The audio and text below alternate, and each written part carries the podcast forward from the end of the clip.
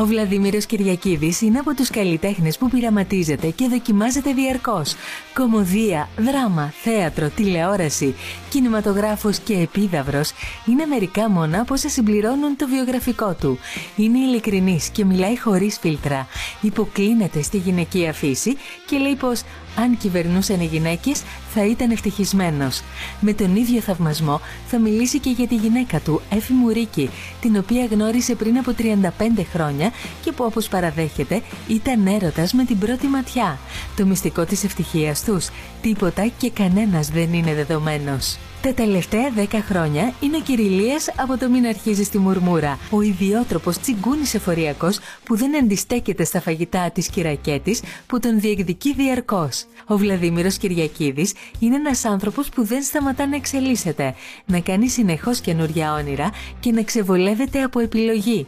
Και αυτά είναι μερικά μόνο από όσα καταλάβαμε συζητώντας μαζί του στον καναπέ του Ντότ.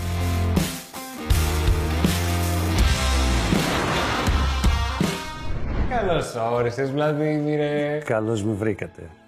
Βλαδίμηρε, ναι. εγώ δεν θέλω να σου κάνω συνέντευξη, θέλω να παίξουμε μαζί ξανά. Όποτε θέλεις, τι θέλεις. Αρκεί τραγούδι να μην έχω, σε παρακαλώ. Για να κανονίσουμε. Ερχόταν και ο Μήνο στη Ματίλda στα καμαρίνια και μου λέγε τι ωραία που περνάτε εδώ και τι ωραία που περνάτε. Αφού περνάμε ωραία. ωραία. Πάντα θα περνάμε ωραία στα καμαρίνια. Ξέρεις τι όμως ο τρόπος που αντιμετωπίζεις και το επισκηνείς δεν γίνεται να μην συγκινήσει έναν συνάδελφο. Αισθάνεσαι πλήρη με την πορεία σου τη, μέχρι τώρα και σαν να έχεις κατακτήσει τα πράγματα που ήθελες ή έχεις αποθυμένα; Αποθυμένα δεν έχω. Πλήρη δεν νιώθω και ούτε θα νιώσω μέχρι να πεθάνω. Η δουλειά μας είναι θνησιγενής. Τη στιγμή που, πεθ... που γεννιέται κάτι, πεθαίνει. Ανά δευτερόλεπτο. Έτσι λοιπόν πρέπει να είμαστε κι εμείς οι καλλιτέχνες. Αν μπούμε στην πλόφα της ασφάλειας ή της σιγουριάς, αυτομάτως θα χάσουμε το ενδιαφέρον μας προς τα έξω. Γι' αυτό δεν νιώθω πλήρης. Έχω πάρα πολλά να κάνω. Πάρα πολλά είναι τα θέλω μου. Ελπίζω κάποτε να τα πετύχω. Ακόμα και για την υποκριτική μου δυνότητα, αμφισβητώ κάθε μέρα αυτό που μπορώ να κάνω. Καλύτερα. Ναι, κάθε μέρα. Έχεις ποτέ αναρωτηθεί αν δεν διοχετευόταν όλη αυτή η έντονη ψυχική ενέργεια που φέρεις στο θέατρο; Νομίζω ότι δεν θα τα πήγαινα πολύ καλά με την κοινωνία. Θα ήμουν τελείως αντικοινωνικός. Δηλαδή, μέσα από το θέατρο έμαθα να εκφράζομαι να ανοίγω στους ανθρώπους. Ε, οι, οι άλλοι ρόλοι, επειδή είναι μεγάλη πολυτέλεια να χειρίζεσαι δανεικού ρόλους, δηλαδή ιδανικούς χαρακτήρες, με γυμνάσανε να ανοίξω προς τους ανθρώπους, να τους καταλάβω, να καταλάβω το συνάφι μας πρώτα απ' όλα που τα έχει όλα σε υπερβολή. Αγαπάμε υπερβολικά, μισούμε υπερβολικά, mm. απατάμε υπερβολικά, δεν θυμώνουμε υπερβολικά. Αυτό είναι από την ανάγκη μας να ακουμπήσουμε τα μεγέθη, τα μεγάλα. Από την ανάγκη μας λοιπόν να έρθουμε σε αυτά τα μεγάλα κοντά, αρχίζουμε και συμφερόμαστε έτσι και στη ζωή μας. Γι' αυτό και μας λατρεύω πάρα πολύ, γιατί ξέρω πόσο παιδιά είμαστε. Αυτό δεν σε κουράζει; Καθόλου. Το λατρεύω, το λατρεύω. και μπορώ να δεχτώ και οτιδήποτε. Οτιδήποτε μπορώ να δεχτώ και να το δικαιολογήσω κιόλας. Οτιδήποτε εκτός από συγκεκριμένα ναι, πράγματα. ναι. Εκεί γίνομαι θηρίο, γίνομαι εκεί πέρα. Φτάνει. Όσο εδώ λένε τα αστείο, τώρα φτάνει. Α μιλήσουμε σοβαρά. Τι ήταν αυτό, Βλαδιμίρ, που σε οδήγησε στο θέατρο. Το 1979 ιδρύθηκε η πειραματική σκηνή της τέχνης. Και ένας φίλος του αδελφού μου, ο Χρήστος Ανδρομάλης, ε, δεν είναι εν ζωή τώρα, ήταν ιδρυτικό μέλος της πειραματικής σκηνής και μου είπε θέλεις να έρθεις να δεις μια πρόβα. Από τις πολλές φορές που πήγαινα είχα μάθει για την παράσταση, ήταν και μάλιστα το όνειρο καλοκαιρινής νύχτας του Σέξπιρ και άρχισα να τους κρατάω, μου λέγανε πάτα λίγο τη μουσική. Από το πάτα λίγο τη μουσική άρχισα να τους κρατάω το μουσικό κομμάτι mm. της παράσταση. Και έφτασε μια ευλογημένη εποχή, μετά από λίγο, που παίζανε στο Αυλαία. Και εγώ ήμουν στον Εξώστη, στη Θεσσαλονίκη, στο Αυλαία. Ναι, ναι, και εγώ ήμουν ναι. στον Εξώστη και τότε είχαμε τα μπομπινόφωνα, τα παλιά. Και αφού τέλειωσε η παράσταση, πήρα τις μπομπίνες να πάω να τις παραδώσω στο καμαρίνι. Όταν εσείς το ξέρετε, μπορεί οι τηλεθεατές να το ξέρουν, όταν φεύγουν οι θεατές μέσα από την αίθουσα, η ενέργειά τους μένει. Ναι. Έτσι λοιπόν και εγώ ήμουν 17-18 χρονών, πέρασα πάνω από τη σκηνή, ακόμα το λέω, και μου σηκώθηκε τρίχα. Mm. Ένιωσα μια ενέργεια απίστευτη και ενώ ουσιαστικά μέσα μου πίστευα ότι δεν έχω πατρίδα, δεν έχω σπίτι, δεν έχω τίποτα, είμαι ένας μόνος άνθρωπος σε αυτόν τον πλανήτη και η δυστυχία με βαραίνει. Ξαφνικά λέω, εδώ είναι το σπίτι μου.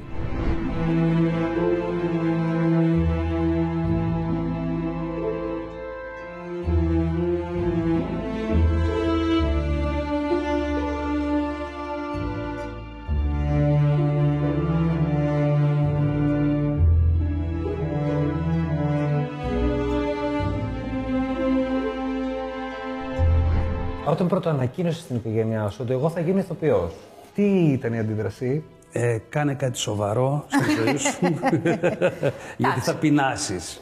Λογικό, ναι. Ε, που τους αγνόησα πλήρως, είπα εγώ αυτό θα κάνω. Και άμα πεινάσω, πείνασα και πείνασα. Πάρα πολύ. Πείνασες, ε; Ου, μια και δυο. Πάρα πολύ πείνασα. Στην αρχή βέβαια δεν καταλάβαινα τίποτα, έτσι. Μου λέγαν πληροφορίες. Δεν καταλάβαινα τίποτα. Μου λέγανε για κάποιο κύριο Μαγιακόφσκι, για κάποιο κύριο Γκροτόφσκι. Αυτά είπαν αυτά. Όταν, μπήκα, όταν μπήκα μέσα στη σχολή ήμουν τούβλο, απελέκι το ξύλο, παπ, παπ, παπ, δεν ήξερα τίποτα. Και μου λέγανε και το, ε, το, θυμάμαι το έραβα, δεν μιλούσα και έλεγα μη μιλάς, μη μιλάς. Εκείνες τις εποχές δηλαδή που ακόμα κάναμε φιλολογικά βραδινά. Δηλαδή τέλειωνε το μάθημα και πηγαίναμε στα σαλόνια, σε σπίτια, ξέρεις, σαν φοιτητές και μαζευόμασταν και λέγαμε και λέγαμε και, και πέφτανε κάτι καριωτάκιδες, κάτι καβάφιδες, κάτι ε, Σοπενάουερ στο τραπέζι. Και έλεγα, Χριστέ μου, πότε θα προλάβω εγώ να τα μάθω όλα αυτά; Εσύ με τι είχες μεγαλώσει, ενώ ε, κινηματογράφος, ας πούμε, ελληνικό, τι προσλαμβάνουσε εσύ είχες. Ο Λίοναρτ Κοέν, με αυτόν μεγάλωσα. Δηλαδή ήμουν και λίγο το περίεργο παιδί, ας πούμε, γιατί βγαίναν όλοι οι φίλοι πηγαίνανε τότε στις δίσκο και στα κλαμπ. Και εγώ άκλεινόμουν στο δωμάτιο και άκουγα Λίοναρτ Κοέν. Έτσι όπως το περιγράφεις, μου φαίνεται σαν να, σαν να μην άνοικες ούτε στη μία ομάδα ακριβώς. Ναι, όχι. Ενώ στο στη σχολικό περιβάλλον και στους μαθητες ούτε όμως και σα- στους πολύ κουλτουριάριδες προετοιμασμένους Ναι. καλλιτέχνες. Γιατί είχα άγνοια, δεν ήξερα. Δεν ήξερα. Δεν ξέρω και ακόμα να ανήκω κάπου, πραγματικά. Αλλά και από τότε είχα άγνοια. Τότε είχα άγνοια. Τώρα είναι που έχω πολύ και μια κάποια γνώση, πάλι δεν ξέρω πού ανήκω. Είχες τρομερές κατακτήσεις στη Θεσσαλονίκη, γινόταν ο χαμός; Σιγά που δεν θα γινόταν. Ενώ είχες επίγνωση της γοητείας; Όχι. Όχι, ε; Ποτέ δεν ήξερα. Και τώρα ακόμα δεν ξέρω τι. Ήθελα τι και εγώ εννοείς. να το ρωτήσω αυτό. Ναι. Γιατί Καθόλου είσαι από τίποτα. τους ε, ε, πάρα πολύ όμορφους Σε άντρες. ευχαριστώ πάρα πολύ. Δεν το έχω πιστέψει ούτε μια φορά στη ζωή μου. αυτό. Αλήθεια. Γιατί δεν έχει κινηθεί και καθόλου, Καθόλου επαγγελματικά ως έτσι. Ναι. ζεν πρεμιέ, ενώ είσαι ζεν Δεν- πρεμιέ. μα Ενώ δεν άμα με τη ενδιέφερε εμφανίσεις, να είμαι Είσαι ζεν ένας πρεμιέ. ψηλός άνδρας, όμορφος. Πρίγκιπας, πρίγκιπας. Με ανοιχτά μάτια, με, με αυτά, με όλα τα μαλλιά σου, φτου, φτου, φτου. Ε, Φωτογραφίζεις με ζιβάγκο, με το αυτό. Ναι, δηλαδή, Κοίταξε, να σου πω και κάτι, επειδή έχω κάνει και εγώ φωτογραφίες με ζιβάγκο και έτσι. αλλά νιώθω τόσο αμήχα Πώς όταν τις μου τα έκανες, λένε. Βλαδίμηρ, πώ ήταν. Αυτό. ναι. και πάντα προσπαθούσα να τις αποφύγω αυτές τι φωτογραφίες, γιατί ξέρεις τι, έχω και ένα, ένα κανίβαλο μέσα μου. Ναι, μόλις, το τρικλοποδιά. μόλις θα δω αυτό να το κάνουν, με σαρκάζεις. πιάνουν τα γέλια. Ναι. Σαρκάζω και αυτοσαρκάζομαι. Να το λοιπόν και ο αυτοσαρκασμός μου, πώς γεννήθηκε τώρα. Επειδή ακριβώς φίλε μου με ρώτησες αν μπορούσα, δεν είναι πού ανήκα, αν Ναι. ούτε στο ένα ούτε στο άλλο, ε, ξαφνικά συνειδητοποιούσα ότι με αφήνουν συνέχεια στην απ' έξω. και, Και η μεν και η δεν. και τι βρήκα. Για πες. Το χιούμορ για να τους πλησιάσω. Ό,τι και αυτό βρίσκεις, σιγά ε, σιγά σιγά σιγά εκπαιδεύτηκε και έγινε επάγγελμα. Τι να κάνω για το παιδί δηλαδή; Σεξ. Να κάνουμε σεξ. το φοβόμουν. Ε, Όταν λες σεξ εννοείς ε, σεξ, δηλαδή με, με- μεταξύ μας. Ε, όχι, καθένας μοναχός. Κάτσε κοίτα, γιατί να το πάρουμε λίγο σοβαρά το θέμα. Αυτά τα πράγματα δεν γίνονται έτσι. Ω, κατάλαβα. Δεν με θες. Είναι μια παιδί, έχω φουσκώσει. Όχι, μια χαρά είσαι, αλλά να τα βάλουμε λίγο κάτω. Κάτω και κάτω βολεύομαι, δεν με νοιάζει καθόλου. Καταρχάς πρέπει να πάω στο γραφείο, με περιμένουν στην εφορία. Λέγαμε τώρα Ναι. για μητέρα-πατέρα και θυμήθηκα μια δήλωση που έχεις κάνει για την Εφη και, λες, και για τις γυναίκες συνολικά. Που έλεγε ότι. μ, Που έλεγε, σαν να μην είσαι εδώ. Γυρνάει λοιπόν και λέει ο Βλαδίμηρ. Για πες. ότι μ, πρέπει όταν είσαι σε μια σχέση άντε να συνειδητοποιήσεις ότι η γυναίκα είναι ισότιμη και δεν είναι η μάνα σου και ότι με αυτή τη γυναίκα θα είσαι φόρο ζωής. Ε, βέβαια. Πότε έγινε αυτό το κλικ μέσα σου με την Εφη; Δεν ξέρω πότε έγινε. Μάλλον μετά το τρίχρονο που ήμασταν μαζί συνέβη κάτι τέτοιο μέσα μου. Γιατί τότε στραμπουλιέται ο άντρας που νιώθει βασιλιά στο θρόνο, ξέρεις, και είναι το αγόρι της οικογένειας. Ο καινούριος βασιλιάς έρχεται να κατακτήσει τον κόσμο και βγαίνει στον κόσμο και ανακαλύπτει ότι δεν είναι ακριβώς έτσι τα πράγματα και του έρχεται μια γυναίκα που ερωτεύεται, τρελαίνεται μετά στα τρία χρόνια λέει «Α, θα μου καθίσει εδώ μια ζωή έτσι». Αρχίζει θα- πίεση. Τι, τι είναι αυτό; Εκεί. Ε, Εκεί, αν δεν συνέρθει ο άντρας να καταλάβει τι σημαίνει πες Τι Yes, πρέπει να όμως γι' καταλάβει ο άντρας τότε. Πες μας λίγο. γι' αυτό. Λέω εγώ πρέπει τώρα να για- για κάτι συνέλθει και φίλες να να τους πω. καταλάβει ότι Ναι. ε, τα πράγματα δεν είναι όπως είναι στα παραμύθια. Ότι ήρθε ο πρίγκιπας να κατακτήσει τα βασίλεια και να κατακτήσει τους ανθρώπους. Ε, η ζωή είναι συνένεση. Εγώ άρχισα να γίνομαι καλύτερος όταν είπα ότι όταν φύγω από αυτή τη ζωή δεν θέλω να με θυμάται κανείς. απαλλάχτηκα από ένα τεράστιο φορτίο. Πετυχημένος νιώθεις; Όχι, όχι, όχι, όχι, όχι. Τι θα πει πετυχημένος; Πετυχημένοι για μένα είναι αυτοί οι επιστήμονες που ανακαλύπτουν καινούριες θεραπείες, που προχωρούν τον κόσμο ένα βήμα. Εμείς τι κάνουμε; Τώρα αν θα κάνουμε τη μεγάλη ανατροπή και τη μεγάλη ανακάλυψη, δεν είμαι σίγουρα από αυτούς. Αλλά θεωρώ τον εαυτό μου διασκεδαστή. Κοίτα, Κατάλαβες. αυτό το έχεις, το έχεις κατακτήσει με το σπαθί σου όλα αυτά τα χρόνια, γιατί η εμπορικότητα... Ε, τώρα ποιο να πρωτοπάρουμε. Καλά, ε, Και η τελευταία... φρουρή της Αχαΐας. Τελε- Καλά, τους Τρεις φρουρούς. χάριτες. Ε, Καλά. safe sex. Safe sex. Στο safe sex κατα... Δεν ξέρω. Από όλα αυτά τα, τα, τα serial και τις ταινίες που έχεις ε, βρεθεί, που τα περισσότερα έχουν ε, τύχει πάρα πολύ μεγάλη αναγνώριση και αποδοχή από τον κόσμο. Υπάρχει κάποιο που μέσα σου έτσι το κρατάς σε μια ιδιαίτερη θέση; Ε, κοιτάξτε, τώρα με πετυχαίνεις και στην ευαίσθητη στιγμή ότι είμαι 10 χρόνια στη μουρμούρα. Λογικό. Ναι. Ε, μπήκα- Χρόνια πολλά. μπή- ευχαριστούμε. μπήκα στα 50 και θα βγω στα 60, δεν ξέρω. Εγώ θα σας ε, θυμίσω τους φρουρούς της Αχαΐας. Να σας πω γιατί. Είχε έρθει ο Γιάννης ο Διαμαντόπουλος, μου πρότεινε να κάνω ένα ρόλο, τον Κωστή φοιτητή, δεν είναι. τον φοι- φοιτητή, αλλά επειδή είχα διαβάσει το βιβλίο, να το λοιπόν, γιατί χρειάζεται η γνώση, ήξερα τι μου πρότεινε, του λέω μπορώ να κάνω τον Κωστή. Μου λέει βεβαίως. Και έτσι έκανα τον Κωστή.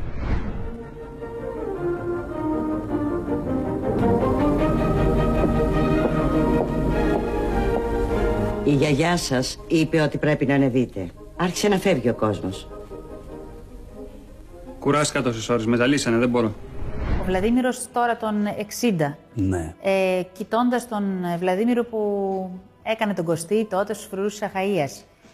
Τι έχει να του πει για αυτή την πορεία; ότι τον ευχαριστεί το Βλαδίμηρο Βλαδίμηρος που δεν μπήκε στο χρονοτούλαπο να τον φάνει σκόρη. Αυτό έχω να του πω. Τον ευχαριστώ πάρα πολύ που προσπάθησε όλα αυτά τα χρόνια και προσπαθεί ακόμα. Ε, Να πάμε σε backstage. Από το safe sex; Safe sex, ε, εκεί μπορώ να πω κάτι γιατί είναι Πες. και πολύ φίλος μου κρατερός. ναι, ε. που στο safe sex όπου κάναμε το ζευγάρι. Ε, είχα, ήμασταν στο σπίτι του Μιχάλη του Ρέπα. Στη, Στο κανονικό του σπίτι. Ναι, στα Εξάρχεια. Και αν θυμάμαι καλά, πρέπει να ήταν το, το ένα από τα σπίτια του. Και είχαμε κλείσει όλα τα παντζούρια για να κάνουμε το γύρισμα αυτό που υποτίθεται ότι θα κάνουμε ε, γύρισμα. Συγγνώμη, κρατερούλη μου για αυτό που θα πω, αλλά θα το πω. αλλά ο κρατερός είναι πολύ μαλλιαρός άνθρωπος. Έχει πολύ τρίχα. Από την πολύ ζέστη είχε γίνει όλο αυτό μπούκλες. και γυρνάω στο Μιχάλη και του λέω Ρε Μιχάλη, αυτό το μοχέρ που μου φέρε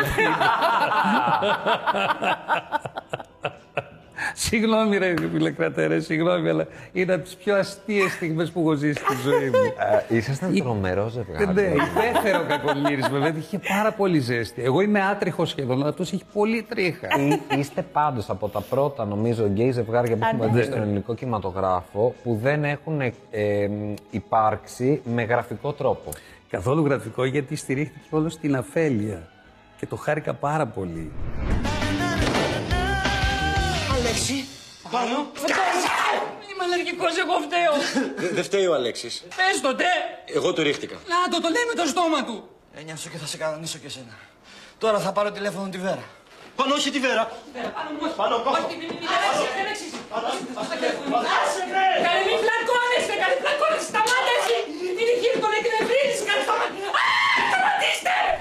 Μετά σας ήρθε η ιδέα για το straight story με την Εφ μετά από αυτό. Ή... Ε, όχι, μετά από αρκετά χρόνια ε, με την Εφη η ιδέα μας ήρθε πολύ απλά. Περπατούσαμε στον δρόμο και είδαμε ε, έναν γκέι να περπατάει και να τον πειράζουν κάποιοι straight. Πούμε στο ομοφοβικό, Και λέμε ναι. γιατί τώρα αυτό; Και καθώς περπατούσαμε προς τα κάτω με την Εφη, άρχισαμε να συζητάμε και λέμε, δηλαδή κάτσε ρε παιδί μου, άμα ήταν ανάποδα τα πράγματα, δεν θα τους άρεσαν, ήταν όλη η κοινωνία γκέι και περνούσε ο straight και τον κράζανε. Πώς θα ήταν. Και λέμε τι είπαμε τώρα; Τι Πόσο είπαμε, αλόκοτο. τι είπαμε τώρα; Δεν το κάνουμε ταινία. Και πρόσεξε, είναι μια γκέι ταινία που την έκανε ένα straight ζευγάρι. Αυτό είναι, Είναι πολύ απίστευτο. εντυπωσιακό και την κάνατε και σε Και ένα τότε. χρονικό σημείο. 2005-2006, κάπου Να το εκεί. πούμε αυτό. Είχε κάνει, αν θυμάμαι καλά, γιατί έχουν περάσει πολλά χρόνια, 450.000 εισιτήρια. Ή, ή 600, δεν θυμάμαι, συγγνώμη. Κάτι δεν θυμάμαι καλά. Πάντως εκεί, 400 με 600, κάπου εκεί πέρα μέσα, πάρα πολλά εισιτήρια για την εποχή εκείνη.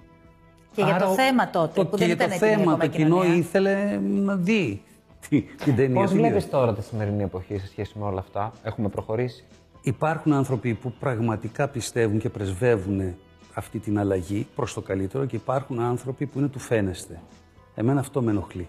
Καταρχάς δεν πρέπει να γίνει μόδα αυτή η προσπάθεια. Πρέπει να πατάει στην αλήθεια της. Και η αλήθεια της είναι ότι είμαστε άνθρωποι. Δεν υπάρχει διαχωρισμός. Αυτό όμως πρέπει να το οικειοποιηθεί μια ολόκληρη κοινωνία, ένα εκπαιδευτικό σύστημα για να εκπαιδεύσουμε σωστά μέλη της κοινωνίας. Δεν γίνεται μαγικά από μια στιγμή στην άλλη, αλλά προς Θεού να το περάσουμε σαν μόδα. Θα καταστραφούμε όλοι μαζί. Έχει έρθει η ώρα της παγίδας. Ε, η παγίδα. Η παγίδα είναι ένα θείο δώρο, ένα θεϊκό δώρο που μου το έκανε ένας πολύ ισχυρός παράγοντας της ζωής μου που λέγεται Μάρκος Τάγαρης. Α μιλήσουμε για αυτά. Ας Φιλιά στο μιλήσουμε Μάρκο Τάγαρη. Για την οικογένεια Τάγαρη που είναι τόσα χρόνια στο θέατρο και λέω, μιλάω με αυτά τα λόγια γιατί πραγματικά ήταν μια απίστευτη μέρα που ετοιμαζόμασταν να ανεβάσουμε άλλο έργο και έρχεται και μου λέει ο Μάρκος έχω ένα αστυνομικό, μου λέει ένα εξαιρετικό, την παγίδα την ξέρεις, λέω σοβαρολογής από το 98 ήθελα να την κάνω, μου λέει δεν την έχουμε κάνει ποτέ. Ε, του λέω ήρθε η ώρα να την κάνουμε τώρα. Και πέσατε στην παγίδα. Και μου λέει πάρε και τη γυναίκα σου και ελάτε να το κάνουμε. Τέλειο. Και κάναμε την παγίδα. Ε, και βέβαια έβαλε το χέρι του και ο Πέτρος ο Ζούλιας. Βάλε Α, το χέρι έχετε και η Βάρα. σφραγίδα Πέτρου Μπήκε και ο Ζούλιας. Πέτρος Ε, μαζί μας, άλλος δουλευταράς του θεάτρου.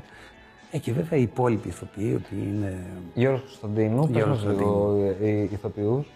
Κωνσταντίνου, η Εφη Μουρίκη, η Μαρία Ντουλινάκη, ο Κωνσταντίνος ο Γιανακόπουλος και ο Τάκης ο Παπαμαθαίου. Εντάξει, θεία Σάρα.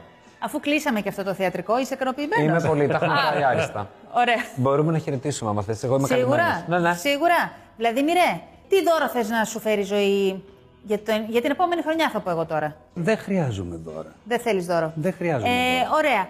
Ε, Δεν πειράζει, μπορεί να μην χρειάζεσαι δώρα. Εγώ θα σου κάνω δώρα ένα παιχνίδι, δεν θα Α, το μείνει, πήγε θα έτσι. μείνεις. Μάλιστα. Στην Να εκπαίδευση. παίξουμε ένα ιού.